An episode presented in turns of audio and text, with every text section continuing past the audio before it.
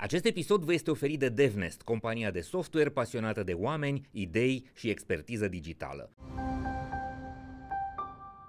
Acest episod vă este prezentat de MedLife, furnizorul național de sănătate al României.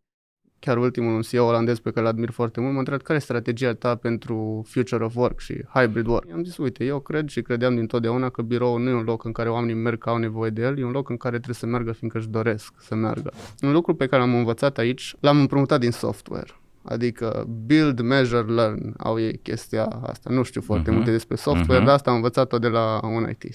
Și mi-am dat seama că în imobiliare noi facem build, punct acolo se termină. Am închiriat, am văzut, ne vedem de treabă. Ok, deci nu există acel ciclu de exact. rafinare, de îmbunătățire continuă. continuă. Și atunci am zis, hai să fac eu chestia asta. Na, bun, measure, cum măsurăm, ce măsurăm? Noi aveam clar uh, obiectivul de well-being și comunitate. Asta am zis acum 10 ani înainte să fie la modă în real estate, să fie un buzzword de asta. Bun, dar una e să o zici, alta e să o faci. Și după uh-huh. care când o faci, cum măsori? Ce date ții? În real estate nimeni nu are date. Aia pot să-ți spun Acum începem și nici să învățăm. instrumente de a colecta Bravo, datele, exact. este corect.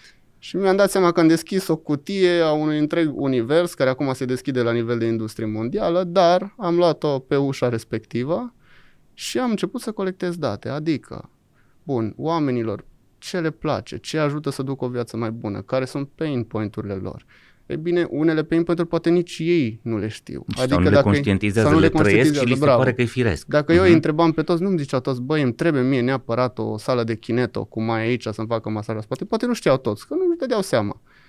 Aceea am luat-o eu din research-ul meu și m-am gândit, băi, oamenii ăștia stau pe scaun toată ziua, chiar dacă sunt cele mai scumpe scaune, totuși e important. Dacă eu mi-am stricat puțin gâtul din munca de la birou, ei care stau mai mult la birou au nevoie. Disruption-ul cel mai mare pentru birou în care eu în continuare cred este faptul, tocmai faptul că este o industrie atât de învechită de la modul lor de ownership, adică practic sunt asset-uri stabile, fiindcă omul are nevoie de acoperiș deasupra capului, în care fonduri de investiții bagă bani și se tot revând și revând și revând ca să țină banii safe. Uh, long mm-hmm. story short de aceea, din structura asta de ownership, niciun fond de investiții nu o sta să se gândească cum fac eu biroul ăla ca să facă productivitatea mai mare. Nu, au nevoie de el, l-am construit, l-am închiriat, îl construiesc pe următorul și asta e fluxul real estate. Ei, ce se va întâmpla acum?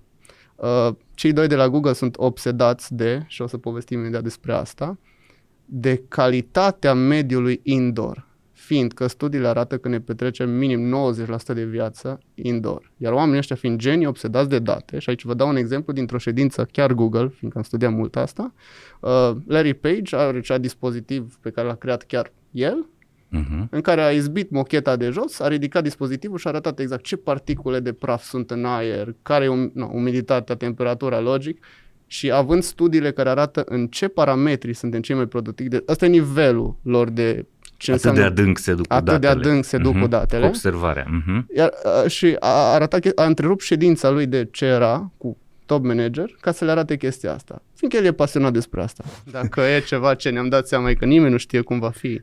Corect, trebuie să descoperim o, treaba asta. Exact, asta îmi place foarte mult. Nu există o rețetă, din nou, Cred că fiecare își va găsi propria rețetă și cred că o să o găsim împreună, exact în ce ai spus tu, într-o strânsă relație între angajator și angajat, între companii și partenerii lor de real estate sau de ce fi.